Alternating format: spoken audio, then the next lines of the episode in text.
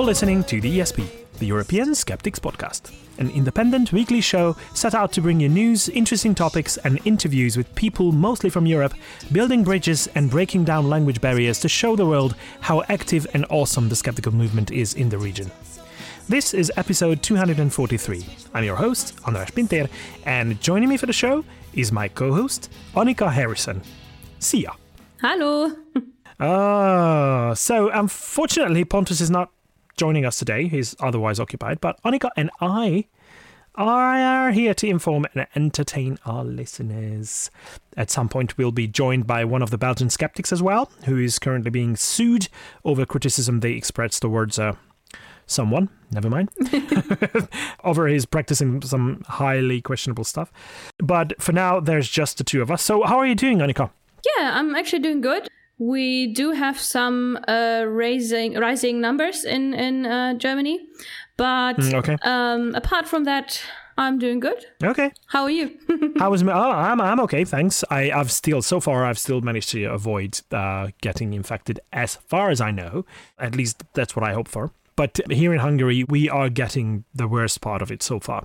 So since the beginning of the the pandemic, the number of daily new cases has never been so high. yeah. So the other day, uh, there were more than a thousand, thirteen hundred people registered as, as, as new cases. Wow. So yeah, now the daily death death count is uh, around a dozen. So and it, will- it will probably rise as well. So uh, yeah, we're in a bad situation, and we're having a terrible government who is not on top of things. So I'm not very optimistic about the the near future, at least when it comes to the pandemic. So Yeah.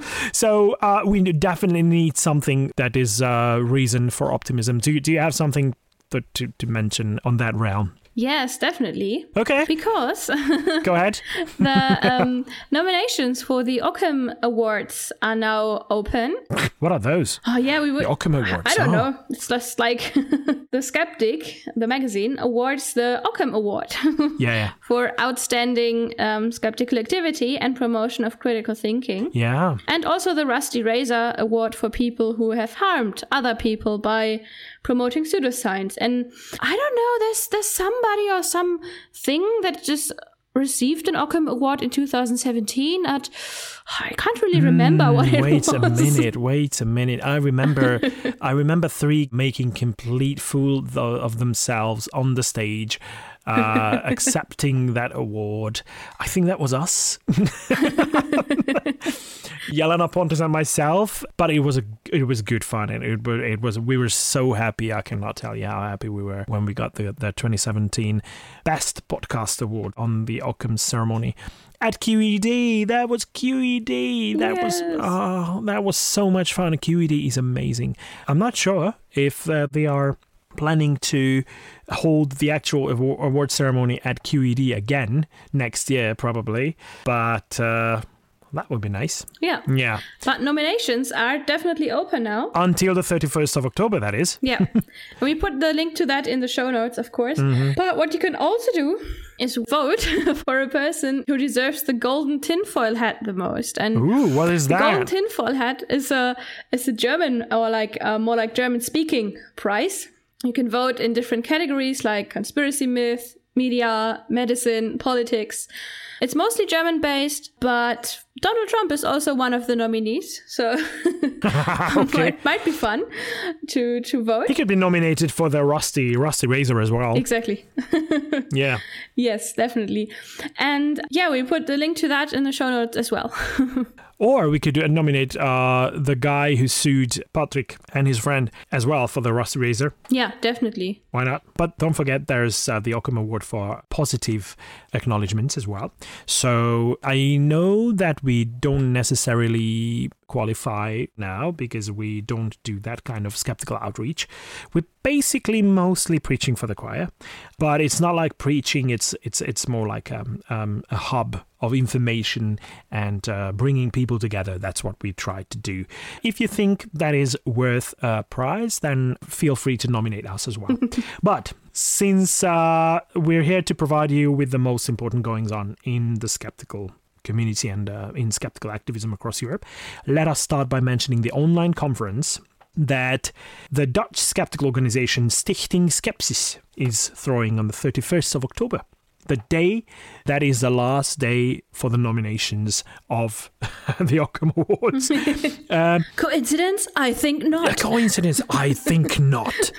and now you can be nominated for the Tinfoil, tinfoil Hat, Hat Award. So uh, their annual conference has been running since 2001, which is quite an achievement. And this is the first time it has to happen without participants being in the same room, actually, which must be a bit of a nuisance. It's sad. To be honest, it is the sad reality we all have to face all around the world, unfortunately, thanks to COVID 19. Thanks, COVID 19. Um, the organizers had conducted a survey among their followers and donors to uh, trying to find out who the speakers were whom they fancied the most. So, a full day of talks and panel discussions is now on offer after a quick registration, featuring people who have mostly been involved in uh, some of those um, conferences. Among the speakers are two of our friends as well uh, Catherine de Jong, who's appeared on this show on several occasions and is also on the board of ECSO, and um, also the blogger Pepijn van Erp, whom we also interviewed on episode 125 that long ago. The link to the program will be, of course, provided on the show notes. So check it out. And if you understand Dutch, then first of all, good for you. but secondly, you'll be most likely to have a wonderful time. But I just realized, actually, that last entry of the program is a conversation involving Massimo Pigliucci.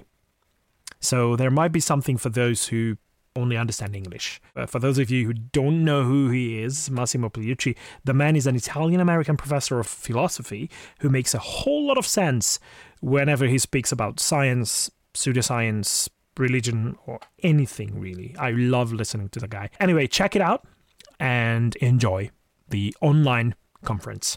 Definitely. Of Stichting Skepsis. we we've talked about the Dutch skeptics. Let's uh, go and uh, talk about something that's been going on in Belgium. And I think before we turn towards the regular segments of the show, it's time to find out about a deeply disturbing recent development. And to tell us everything he can about it, here with us is Patrick Vermeren, who's one of the guys being sued for speaking up against well, you know, the thing that a duck does. yeah, that. Patrick, welcome to the show.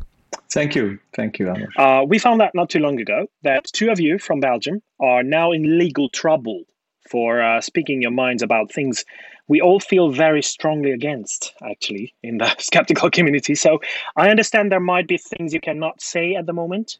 Indeed, that's right. But could you please walk us through the, the situation? What actually happened and where do things stand at the moment? Okay, uh, a few years ago, um, we had uh, at, at the Belgian SKEPP, that's the Belgian Skeptic Organization, mm-hmm. uh, we, we gave a prize to a company who uh, tried to uh, give uh, advice on human resources matters, so personal development, etc., through the skull, feeding the skull or the form of the skull and the face, etc. And the hairdo. It's like a phrenology based thing. Indeed, indeed. Partially uh, phrenology based, partially other stuff. Okay. And we gave that okay. uh, company uh, a, a, price, a negative price. We call that uh, the pitch, the skeptic pitch, so that you can forget about those people. Uh, and at the same moment, about at the same moment, there was a publication in a Belgian newspaper about a guy who um, has been uh, uh, doing strange stuff like having people walking barefoot over a hot coal, so burning coal. And he uh, claimed that it was uh, because of uh, the, his uh, psychological stuff, so that he made people, he motivated people to do that. And um, he was in one of the Belgian newspapers because he had become very rich and very successful towards uh, small enterprises and independent uh, workers. And um, there were several people criticizing um, that, that company and that guy. So, me and my colleague, we decided to write an article about the nonsense that is so uh, often met in, in human resources. So, we decided to write an article on both companies the one with the phrenology and the one with the, with the hot coal and who worked with neuro linguistic programming, etc And we also analyzed how they lured people in. So this one guy, he gives free seminars and he acts a little bit like these uh, these uh, typical preachers. Or I just uh, watched a movie called Compreneur instead of Entrepreneur. So uh, conman, uh-huh. and uh, he really pretty much uh, works like that. So he invites people to free seminars, has them sharing, has them answering yes, closes the door at the end, has people sign up at the end. So, and about 20% of the people then sign up to a very expensive course, five day course costing between 8,000 and 10,000 euros. And he has, um, he has big audiences varying between 100 and a couple of hundreds. Oh, God. Yeah, we decided to write an article for the Belgian magazine. Yeah. So it was a limited number of copies.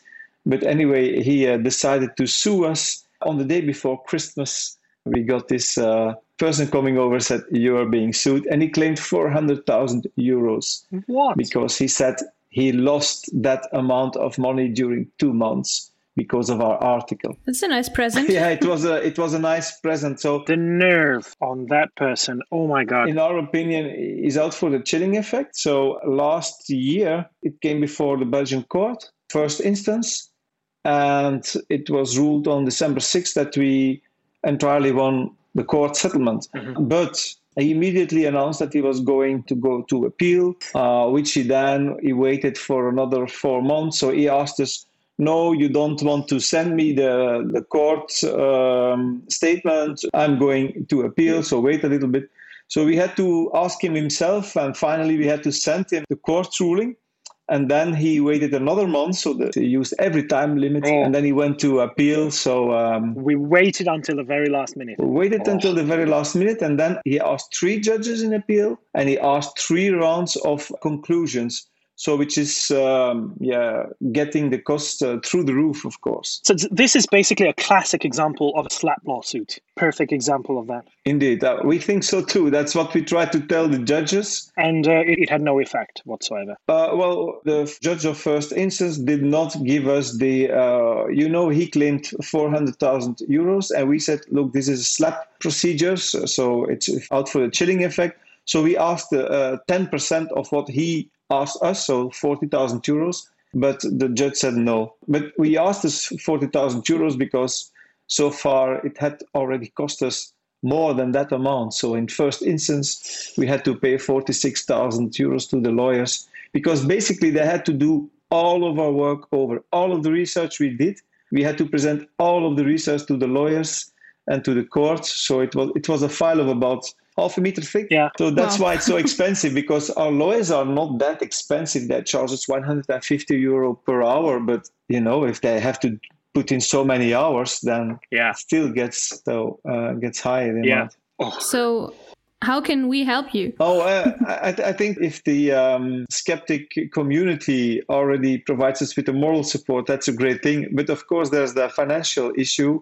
So that's why the Belgian skeptics have set up a fundraiser Mm-hmm. And so um, we would like to appeal to the community like Britt Hermes did in the past. Maybe you know that, that the Australian skeptics organized it. Yeah, that was a very successful thing. Yeah. Very successful. So we hope to uh, have a fundraiser that is uh, as successful as that one to be able to defend ourselves without uh, us having uh, a lot of personal costs, apart from the stress and the time it costs us, of course. It's very time consuming and very stressing. It will only be November next year that uh, hearing an appeal will take place. This is terrible on so many different levels.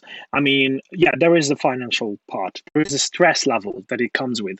And of course, your time and energy. I mean, you do all of this in your free time. You you wrote that article in your free time. Mm-hmm. And that means that True. time and energy that you usually put into educating the public, instead of that, you are fighting a filthy rich guy mm-hmm. who's got filthy rich by just conning people suing you and spending your time uh, with a court case that shouldn't have happened in the first place. Mm-hmm. So I think what you said about the, both the moral and the financial support being necessary, I think this is why it is. Yeah. Th- those are both necessary. We need to talk about this all over Europe. Uh, we were very, we were still very prudent in the article because we didn't say he cheated people or he was conning. So we gave the facts, and indeed we sometimes used strong words like uh, it looks like one charlatan is, is, is inspiring another charlatan because he was inspired by an American guru who did uh, approximately the same, Tony Robbins. I don't know whether you heard about him. Yeah.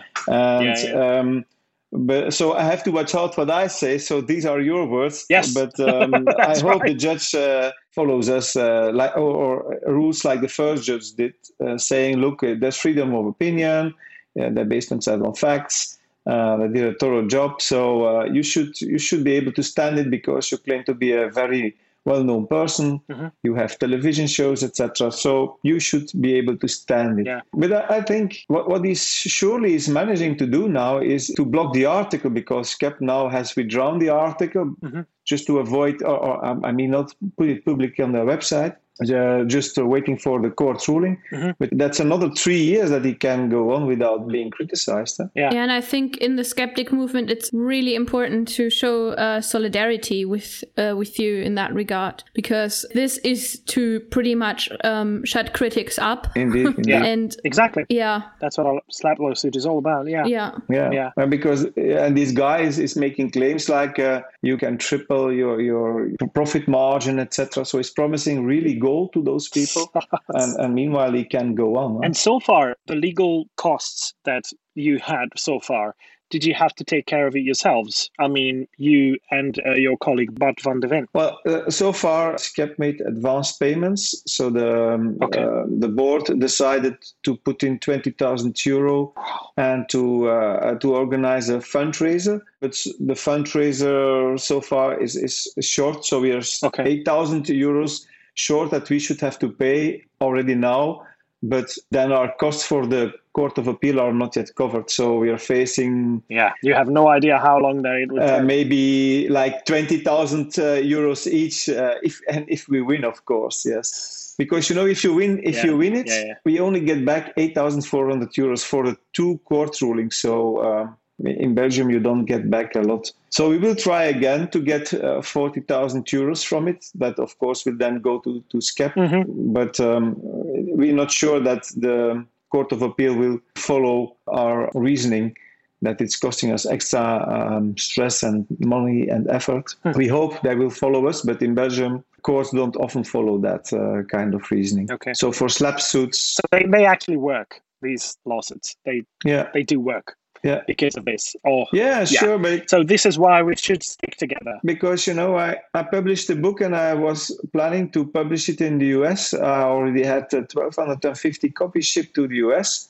Mhm. but I'm, I'm going to withdraw from the US because if if a, a US lawyer you have to pay like 500 US dollar per hour, it, it simply would ruin me. So um, Okay. we talked it over with my family and, and my lawyer, and we decided it's best to to stop the book. So I'm currently in the process of withdrawing all my books from Amazon USA. Okay. So it does have a chilling effect, you know. Yes, I absolutely see that. Yeah. And that is not only sad, but it's outrageous Mhm. that this happens. But your book is still available here in Europe, isn't it? Yeah, I, I decided to to leave it in Europe. So this is this is my book. Tell us, tell us something about your book. I started uh, writing a, a first book in in in Dutch uh, in uh, 2005 2006. So basically, I started reading about different models in in psychology and human resources, Mhm. and I discovered a lot of of stuff was was was really nonsense. Like of course the well-known neuro-linguistic programming or NLP, Oh, yeah. but also the Yeah, yeah. Myers-Briggs type indicator, the Enneagram, etc.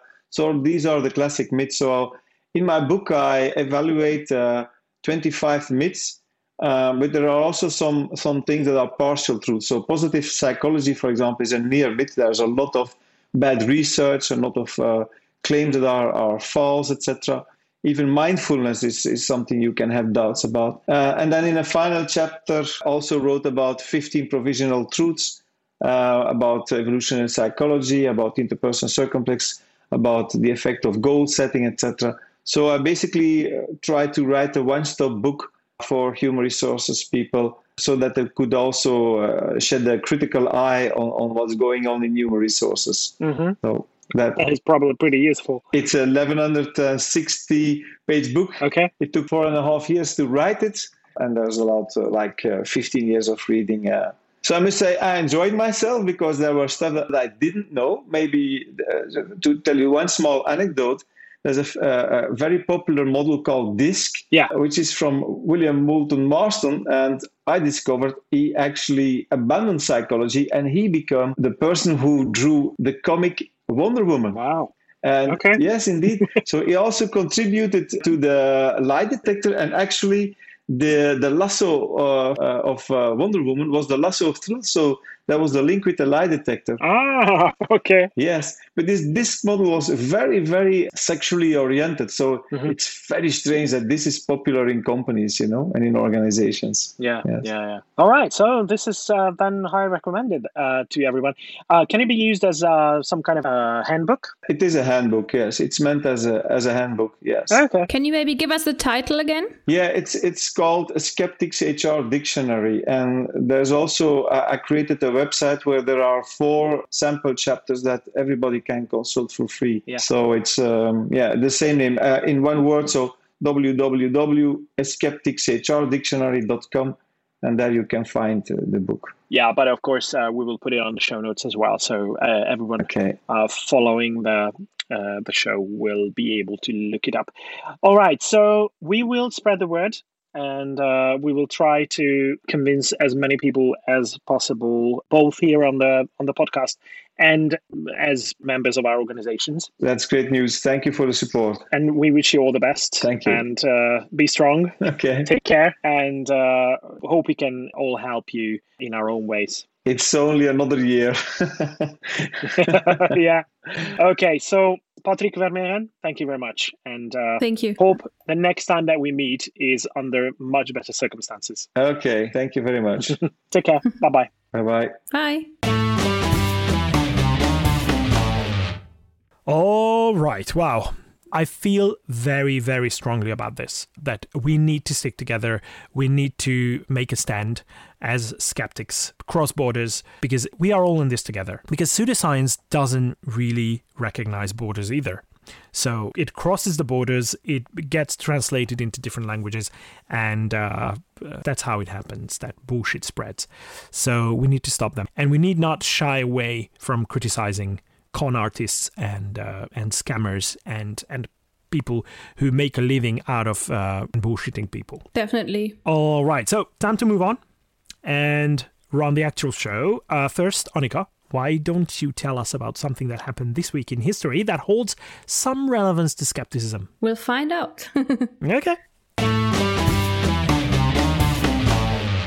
Yeah, so on the 9th of October 768, Charlemagne was crowned as king, together with his brother Carloman I. Oh yeah. That's, of course, not to be confused with his coronation as emperor on the 25th of December 800. Mm-hmm. So he was crowned king first, then emperor. And Charlemagne is somebody who united Western and Central Europe and was the first emperor to rule from Western Europe since the fall of the Western Roman Empire. But what has that do to with uh, skepticism, you might ask?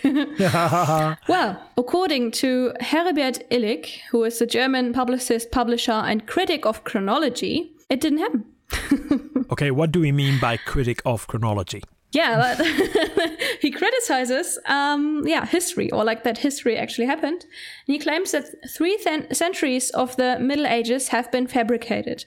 He says the year 614 AD was followed by the year 911. Hmm. Okay.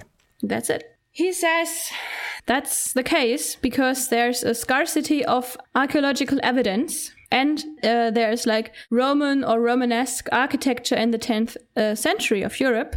And he said that can't be because then the Romans might have been closer or had to have been closer to the Middle Ages to have left architecture there. That's a very weak argument. and he also says there are a lot of like a calendar reform inconsistencies. But yeah, let's let's just think about like the things we wouldn't have if that would be the case. I know of one at least. Yeah. of course, yeah.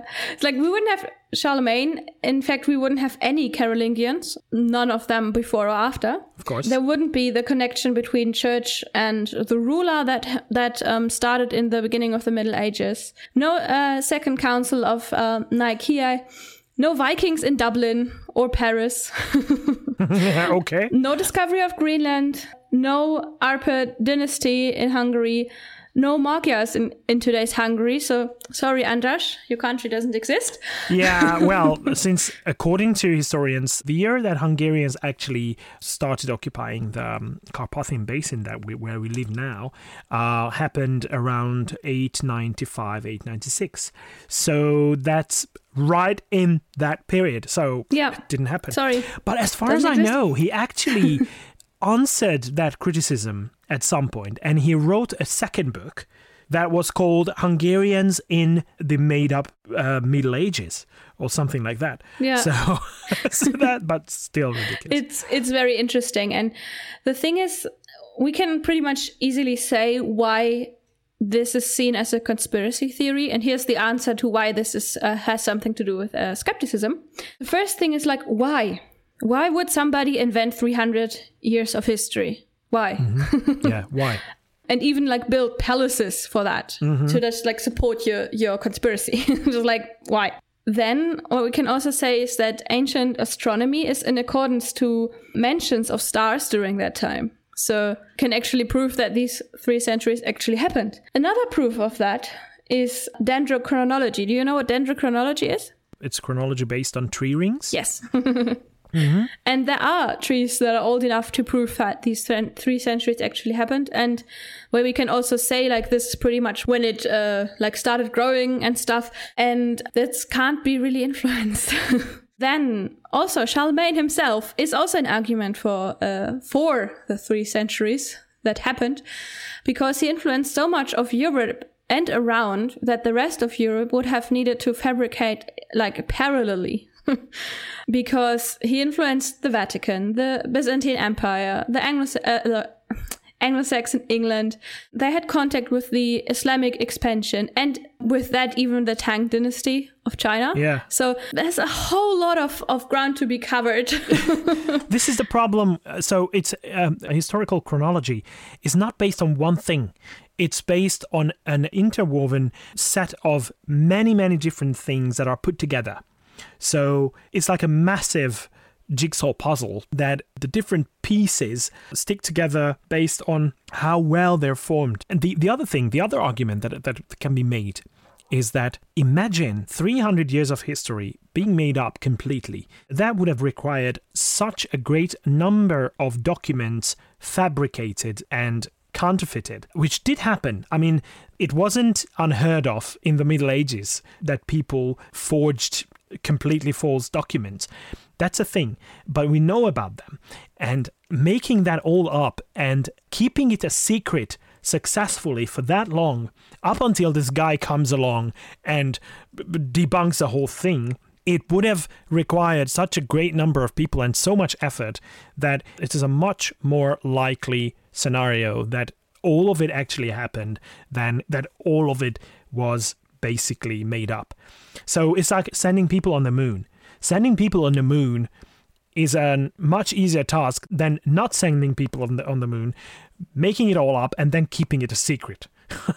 For it's like no. Yeah, No, no, exactly. no. and there's like there are a lot of archaeological procedures that can't be fooled. That all would need to like the whole the whole field of archaeology would need to be in hand with this conspiracy to Exactly, yeah. actually uh like like radiocarbon dating you can't really forge that that well like if if if you have 10 findings that all say the same then the whole field would need to be lying in case for this to be true so Yeah, yeah, and Yeah. and the aftermath of Charlemagne's rule, his grandsons were the ones who divided the empire that he built into three different parts, two of which became later very important kingdoms Yeah. or not necessarily kingdoms because the western frank empire that became later the kingdom of france and the eastern part became the predecessor of the Holy Roman Empire. yeah So it's like, what the fuck are you talking about, man? Yeah, and it's like Charlemagne is still important for for France and Germany as of today. Yeah, yeah, yeah. I mean, that is not necessarily um, a strong enough argument for Charlemagne, because God and and Jesus is very important to True. billions of people up until today. But but still, still, I think historical chronology is not something that you can easily dismiss. I, I mean, not that easily. And uh, actually, I read the book, and it was full of very arbitrarily compiled pieces of documents that he used as evidence, but he was very careful to use or mention documents as evidence that were impossible for anyone to check. Yeah. Like, yeah, the document stored in this remote nunnery abbey. somewhere in the middle of eastern France where no one will ever go and check. Yeah. So he was very careful to use all that kind of evidence. so fun times. yeah, so that's that's what happened this week in skepticism, I have to say. Yeah, the coronation of Charlemagne. Long way back, Okay. but uh, still interesting. It is indeed. So thank you very much, Annika. You're welcome. And uh, now that Pontus cannot be here, the Pope can also have a week off. yeah. As well I think from- the Pope is probably moping because he can't be poked today. Sorry, Pope. Yeah, yeah, yeah. but at least this means he's this is his week off from worrying about getting poked. Yes. Or it could be what you said, and and that he's very sad about it. I don't know how much he enjoys being poked, but uh, let's not get into that.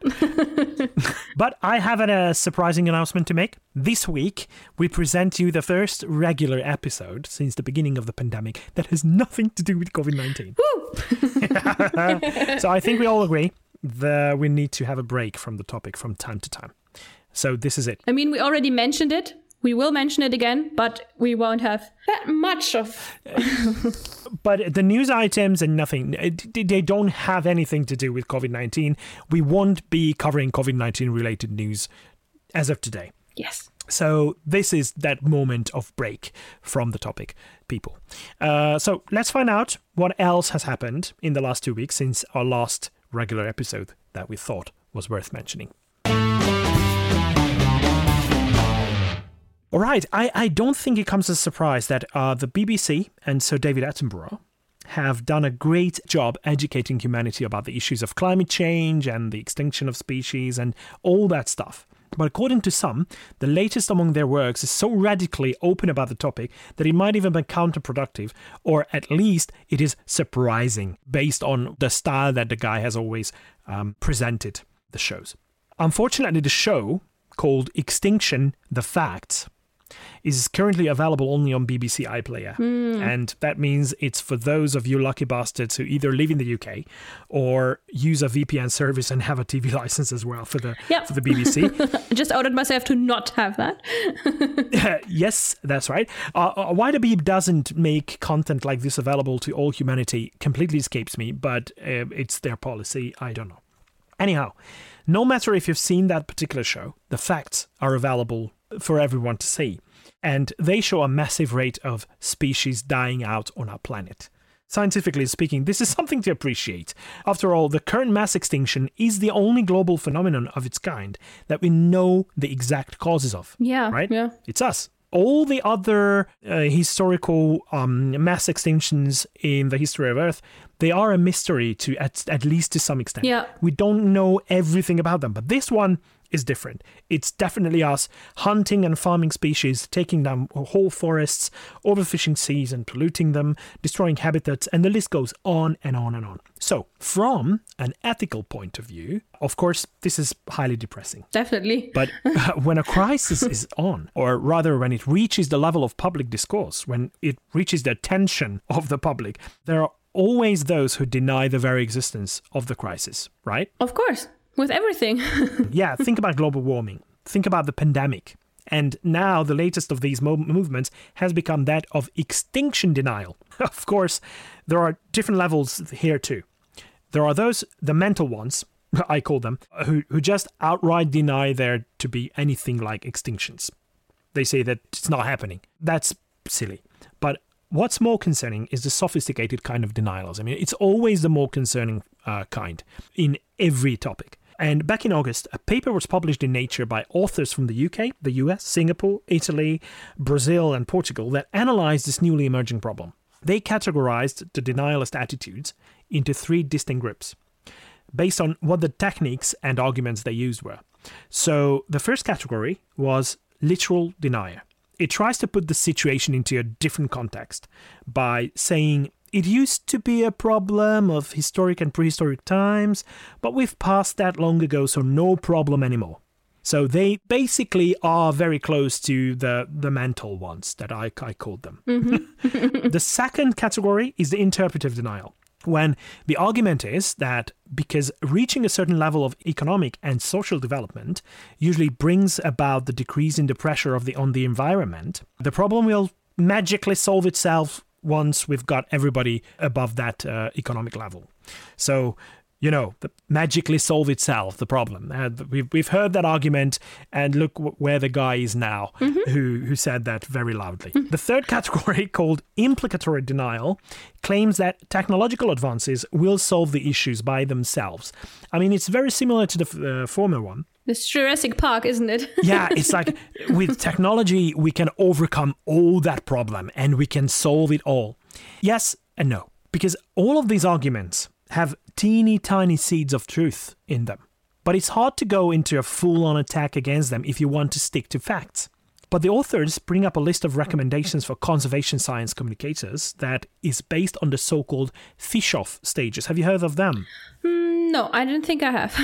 okay, so it's a list of recommendations that I think all science communicators should take to heart. So, first of all, get the numbers right. Or we can say get the facts right. Always. Be scientifically sound and rigorous when gathering findings and making projections. I think that is crucial to every kind of science communication. Secondly, disseminate those numbers in every way you can to everyone who needs to hear them politicians, policymakers, other stakeholders, everyone. Make sure the numbers are well explained and not just lying there. If you throw out all the numbers, uh, most of the people will have no idea what to do with the numbers. And the moment they start interpreting the numbers their way, that's where the problem starts. Mm-hmm. That's where people start drawing very silly conclusions. If you're not making them for them, it's not necessarily good. The argument could be made that uh, if you uh, pre digest all of it for your audience, that's a different issue. But never mind. Make sure the numbers are well explained and not just lying there. Apply a systematic approach and make sure it makes it through that kind of approach. So they should see the connections between the facts as well. Otherwise, they will not understand the whole system.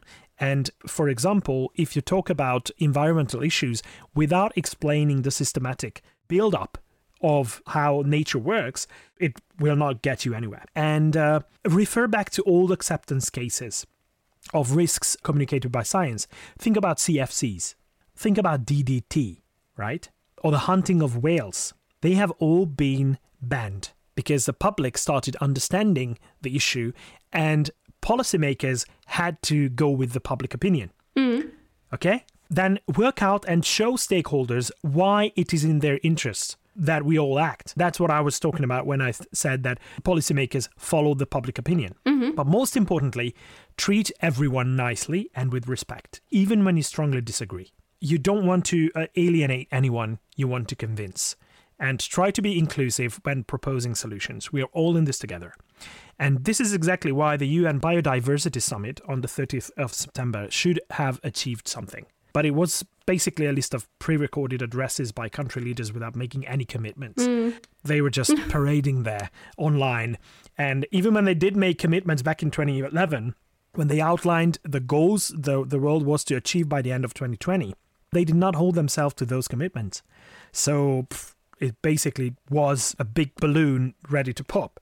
So while there are estimates of about a million species being on the verge of extinction, and 75% of the Earth's land surface and 66% of its waters have been significantly altered by human activities. The world is waiting for 2021 when the next summit is to happen, as it has been postponed because of the pandemic. And that's only one of the crucial issues we currently need to fix or find a solution for. Also, one more on the list of things hindered by denial as well as the lack of action. So, think about it, people. Definitely, yeah. Extinction is real. Extinction is happening, and I think what uh, you just said, like the list of things of like um, with the numbers and everything, that reminded me a bit of uh, what Cara Santa Maria sometimes says, who is one of my favorite uh, science communicators, and she says, Likewise. uh, yeah, don't underestimate your audience's intelligence, but keep in mind that their vocabulary might differ from yours. Yeah. So, um, and that's something that I always try to keep in mind. And that's something that a science communicator from Germany also does really well. Okay. and um, why will I? Well, why would I mention that? That is because um, she just received the German Federal Cross of Merit, Nice. the Bundesverdienstkreuz. okay. and um, it got awarded on October the 1st. 15 people received the cross, and among them uh, was this uh, science communicator, but also, for example, the district administrator of Heinsberg, called Stephan Pusch, who was the pretty much the pioneer in Germany for uh, tackling COVID from the um, yeah ground level of like the dis- district administrator is something like a mayor, but a bit higher. Okay. And um, Heinsberg was the first big county hit by COVID 19 in Germany. Okay. And he did a marvelous job uh, on the ground, talking to people, informing, and everything. yeah, yeah. The virologist Christian Drosten also got the cross for his work on informing about COVID. Mm-hmm. That's why I said, like, sorry, we will mention COVID. yeah, yeah, yeah. and the aforementioned science communicator and chemist called Mai Thi Nguyen-Kim. And she got it for Okay. promoting critical thinking and doing very good, marvelous videos about COVID and also countless other topics um, in a very interesting and um, charming way. It's not. It's not the first time that we hear about her. Definitely. Yeah, yeah. Martin Moder, I think, Okay. mentioned her, right? Yeah, probably. And I think there was. Oh, and she is getting the Heinz Oberhummer Award Yeah. as well, Exactly. which the the award ceremony is taking place in November, as uh, as far as I remember. Mm-hmm. I'm not sure about that, but yeah, yeah. So she is getting noticed and she's getting recognized, which is Yeah. very good. Yeah, but Yeah. also well deserved because Yeah, yeah, yeah. she's doing a great job i have to say because like i think that's something that martin also said she is not underestimating the intelligence of the audience Mm-hmm. she's explaining it very well but she's she's not dumbing it down Okay, that's pretty good. I think it's important for you, for all communicators, not only science communicators. I've noticed that while I work as a tour guide, uh, something I haven't done for a while, but that's a similar thing as well. You want to educate the, your audience, but uh, it's not a bunch of school kids. You are talking to adults, and uh, you don't know how much they know about the topic that you you want to explain to them but you you have to assume that they don't know much in order for you to be understood because otherwise if you assume that they know too much a lot of them will not be able to follow you right but the moment you start communicating as if they were all stupid idiots who ha- who who have no previous knowledge whatsoever about anything then you get condescending and that will put them off yeah and you really don't want that. I do some science communication myself. It is the same with science communication. Yeah Good, good, good. Oh, it's such a great thing to see that a science communicator gets such a high Yeah, recognition. definitely. Because it's quite it's quite high, isn't it? The yeah German it's, Order it's, of it's very prestigious in germany it's um Is it like one of the one of the highest? it's like uh, order of the garter in, in britain or something like that it's just pretty pretty Oh, okay. high like i think it's one of the highest orders you can actually um, receive in Wow. germany well, that's that's pretty good. It is. Okay. Well done.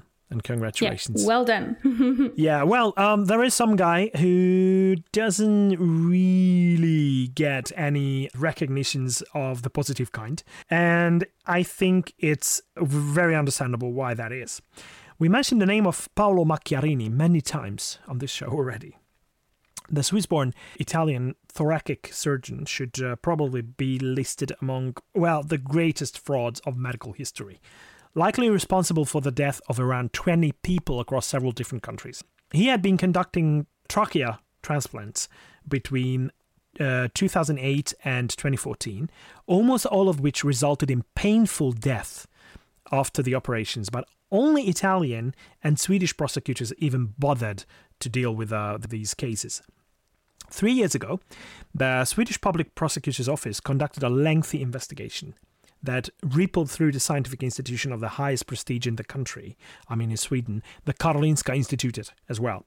And eventually, although he has been classified as negligent, all criminal charges against Macchiarini were dropped, which resulted in a public outcry, at least from the, the research communities and the scientific community all around the world, to be honest.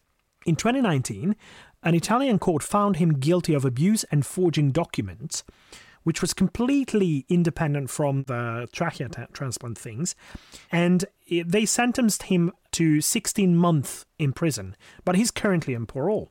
So basically, he's got away with everything. But the good news is that it might be about to change. The Swedish Prosecution Authority announced on the 29th of September that Macchiarini is now officially indicted for aggravated assault in relation to the three trachea transplant that he performed in Sweden. All three of which ended with the patient dying a painful death, with some significant suffering as a result of undergoing these scientifically completely unsound, highly experimental interventions that Macchiarini deliberately exposed them to what a lot of uh, us hope, at least in the skeptical community, but a lot of people in the international scientific communities as well, is for the prosecutor to be more thorough in choosing the, the expert witnesses this time. Because the question remains as to how scientific and medical misconduct of this level could be left unpunished the first time, or not even recognized or realized in a lot of other countries where he did his wrongdoings. But of course, we don't know how long this takes. We don't know anything really, only that this is now a new case, a new court case that is to be watched. Not a reopening of the manslaughter thing that he got off the hook with. And of course, as the case develops, we'll be giving you updates here. But we have high hopes. Definitely, yes. yeah, for justice to be served.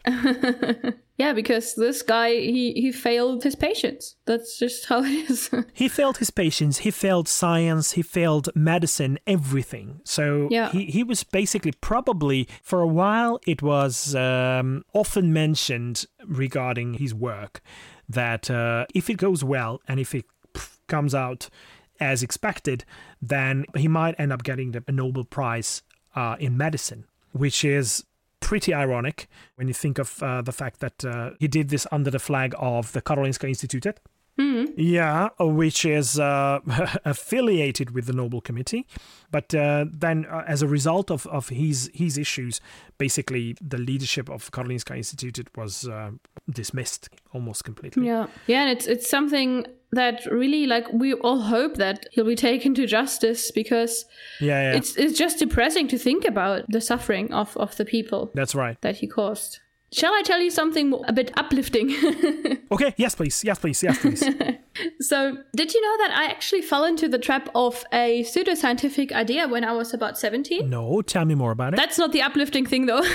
yeah, I, I, figured that much. Yeah, so what what, ha- what happened was that I like had grown a bit. I wasn't um feeling super well physically. Mm-hmm. And the thing was that um, that was exactly the time where I received the second HPV shot. Okay. And my mom did some research and she actually saw like, hmm, here are a lot of people complaining about the HPV vaccine and they're saying like people actually died and everything like that. And we were, of course, like worried, didn't do the third shot for the time being. Then later discovered that it was actually all fabricated. Yeah. and then, of course, I did the third um, shot so that I was completely immunized. And that was good because um, the HPV vaccine is actually even better than thought at lowering risk of cervical cancer. Okay. Yeah, so um, there was a study done of uh, 1.7 million girls, mm-hmm. and before that, they already knew that the vaccine can protect against human papillomavirus infection, genital warts, and other unpleasant things. yeah. But now they also have definite evidence that it actually prevents invasive cervical cancer. And that's awesome.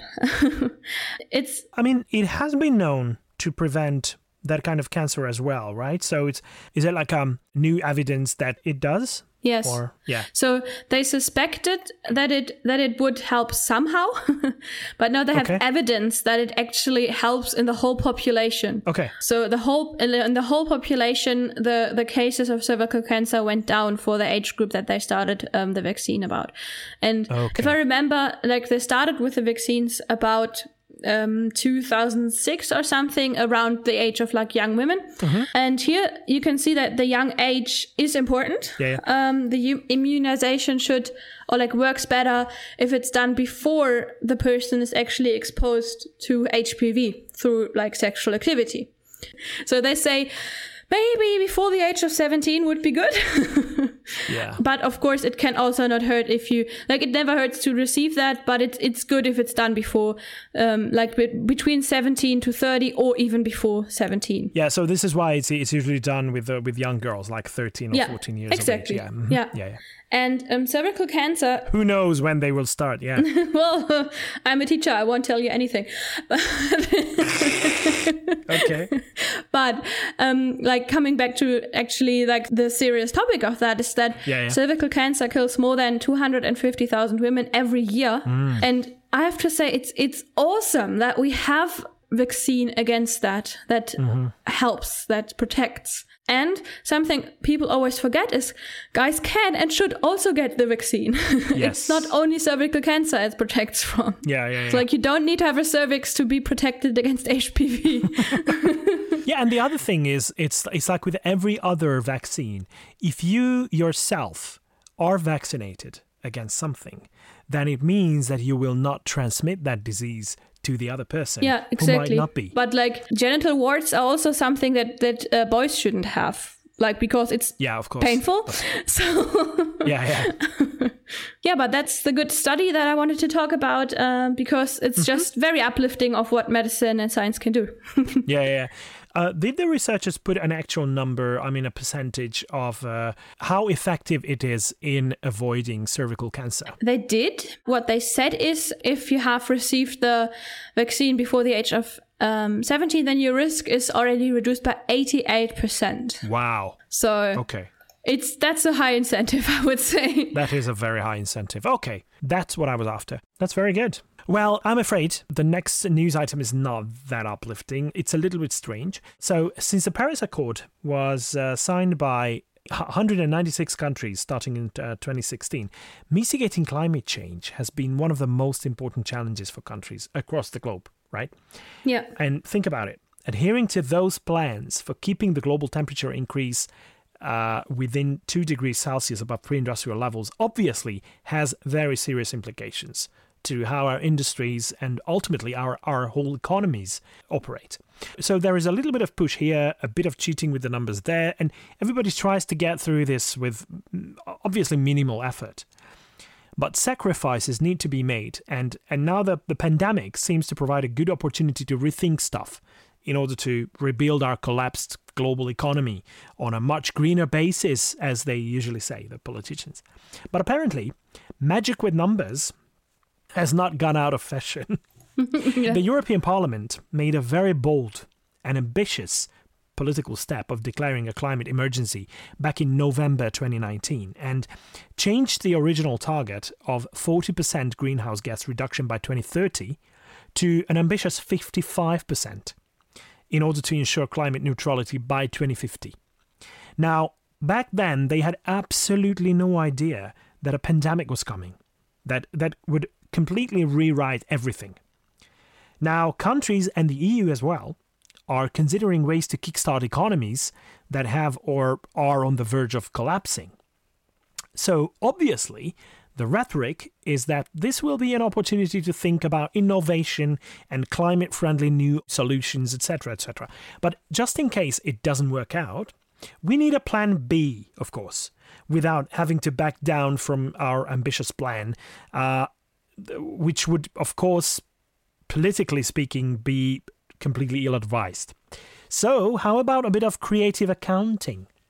with uh, carbon dioxide levels. You can see, feel my skeptical laugh. I think. Oh yeah, yeah, yeah. there is a document released by the European Commission in the middle of September that is basically an amended proposal for the EP, the European Parliament, and the Council of Europe on establishing the framework for achieving climate neutrality and amending the European climate law. So far, so good, right? However, as it has been spotted by many and consequently criticized, of course, uh, the previously announced new target of 55% by 2030 has now been changed to, and I quote, at least 50 and towards 55%. But the devil, as usual, is in the details. Because now, instead of an actual 50 to 55% decrease in emissions compared to 1990 levels, of course, the proposal also includes removal of carbon dioxide from the atmosphere by so called carbon sinks. Uh, does that ring a bell? That that concept, the carbon sinks? Um, not completely, but I think I like it's. It's just because it's a different vocabulary in German. I think. Ah, okay. So I know it's uh, forests and and soils and uh, things that can basically absorb, thus remove carbon dioxide from the atmosphere. I rarely say this, but I agree with Greenpeace, who said this is basically cheating. It's an accounting trick with carbon dioxide. It basically means we're back to almost as if the change to 55 from 40% had never happened. Not quite, but but still is significant. Some experts and NGOs think the carbon sinks are responsible for nearly 5% of reduction of carbon dioxide levels if you put that next to the 50 to 55% decrease in carbon dioxide emissions which we all know means closer to 50, mm. if they felt strongly enough about it to put it in the document, then we're down to an actual emission decrease of no more than 45 to 48%, 50% at best. But there are two more problems with the, with the whole concept of uh, taking into account these carbon sinks. One is that in the last decade or so, as even EU Commission Vice President in charge of the EU Green Deal, Frans Timmermans, admitted, the volume of forests and soils acting as carbon sinks have been shrinking. And without making sure this trend changes, it's really unwise to include them in long term calculations, right? Definitely. Not to talk about the fact that the capacity of these carbon sinks cannot be determined for a single continent because there are no walls between continents yeah. going all the way up. It's like if the due to the nature of the gases. Yeah. They can only be properly accounted for in global calculations yeah. that include the atmosphere as a whole because it's a whole. It's like there is this joke, you know, that if you want to divide a restaurant which is in one large area to a smoking and a non smoking part, that's the same thing as trying to divide an open pool into the one that you piss in and the one that you don't piss in. yes. It's, it's, it's basically the same thing. Yeah. But the other problem with this um, accounting trick, which is even worse, is that in the original target set by the Paris Accord, global carbon sinks have already been added to the to the equations. So it's double. So adding yes, so adding them to the EU's own calculations again is like double taxation. Not good. Shouldn't do that. yeah, and it's also so, like you should be harder on yourself as the EU. exactly, exactly. But of course, there are a lot of uh, different directions from where the EU legislators are being pushed. Of course, they want to make realistic changes. They don't don't want to set goals that they would not be able to achieve. Of course, so it's a political game as well. But still, it's still something you shouldn't do. Yeah. So since this is still only a proposal, this can be changed. If not before, then when it hits the floor of the European Parliament. So I would urge everyone to try contacting your MEPs and make them understand that this is really not cool. See what I did there? Not cool? okay, never mind. Uh, anyhow, in my opinion, the EU should still be ambitious and build on the massive innovative capacities of its citizens to work towards those goals announced in November. Those were very good goals. I really applauded them, uh, along with a lot of others. Uh, let us set a good example for the rest of the world. Something that we can be proud of, not this creative, semi cheating thing that sends all the wrong messages to the rest of the world about uh, creative accounting. Yes, and I think that's that's very important. And I know we already talked a lot about awards being given out, like the Ockham Award and Tinfoil Hat, Golden Tinfoil Hat, and Yeah. the Cross of Merit, the German one. But I still have an award I want to tell you about, and the listeners. Okay. Because the Dutch Cancer Society will receive the, or already, already received the Meester Kackadoris Prize. Which, What's that? yeah, that's um, something you could probably compare to the Rusty Razor, but on a quackery level. I couldn't find out what- what actually means. Okay. Um, so if you're listening to this and you're Dutch, please tell me because I I tried to Google it. I'm beginning to assume that it's a onomatopoetic term because okay. in in German "kack" means poop, so it could Yeah, be related in to that. In Hungarian, kokor means means poop as well. Yeah, so Uh, it, it yeah. could be Yeah. ha- having to do something with that. Okay. But yeah, please please uh, my first thought. write too. us if you know where the name uh, came from, etymologically. and this prize is from or given out by the Vereniging tegen de Kwakzalverij, the um, Whoa! Wow! Dutch. Uh, nicely done. Thank you. the Dutch uh, Association Against Quackery. And the Dutch Cancer Society received this award because they published question- questionable statements on complementary care for cancer on their website. And they have misleading information there about acupuncture and other so called alternative medicine like therapeutic touch mm-hmm. and the dutch skeptic society had like they, they felt that the dutch cancer society apparently was unconcerned about the harm this could cause to cancer patients mm-hmm. and the society replied by stating that their information about complementary care is to promote a better quality of life Oh, yeah. but they also say that they strongly advise to consult your regular physician first. So they did reply to that, but it's still like, why include it at all? At least they're not suing. Yep exactly. but, but yeah, Yet. we have to say it's it's a well deserved prize for promoting um, so called alternative medicine or scam, as Edzard Ernst uh, calls that. And Yeah. um, yeah, thank you, Vereniging tegen de Kwakzalverij, for this uh, for handing out the prize. Okay, and you did it again. Nice, nice, very nice. Polishing my Dutch. Yeah, good. Okay. So, and uh, yeah, one of the very active members of uh, that organization, the, the Dutch uh, Association for Against Quackery, is uh, the aforementioned Catherine de Jong as well. Yes. And I think that is the oldest ever skeptical organization in Europe. yes, I heard that too. It's very cool. Yes, actually. it is. Okay. Thank you very much, Annika. And I think that has been all that uh, we could fit in this show. So before we go, I'd like to say goodbye with a quote. And it's from a Danish physicist and Nobel laureate, Niels Bohr. And I would uh, I would love to know how to pronounce his name. Uh, Bohr or Bohr or uh, I don't know. But I think we all know whom I'm talking about.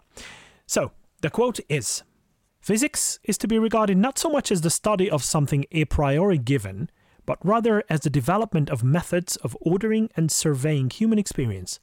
In this respect, our task must be to account for such experience in a manner independent of individual subjective judgment, and therefore objective in the sense that it can be unambiguously communicated in ordinary human language. So, that was Niels Bohr. And uh, totally fits to the conversation we had about science communication before, doesn't it? Oh, exactly. And I didn't even even know when I found the quote that this would be the case. Never mind. Annika, thank you very much for joining me today. Thank you. I'd like to thank our listeners as well for tuning in. Please keep doing so. And until next week, when hopefully Pontus will be back to join us, goodbye. Tschüss. Vislat. You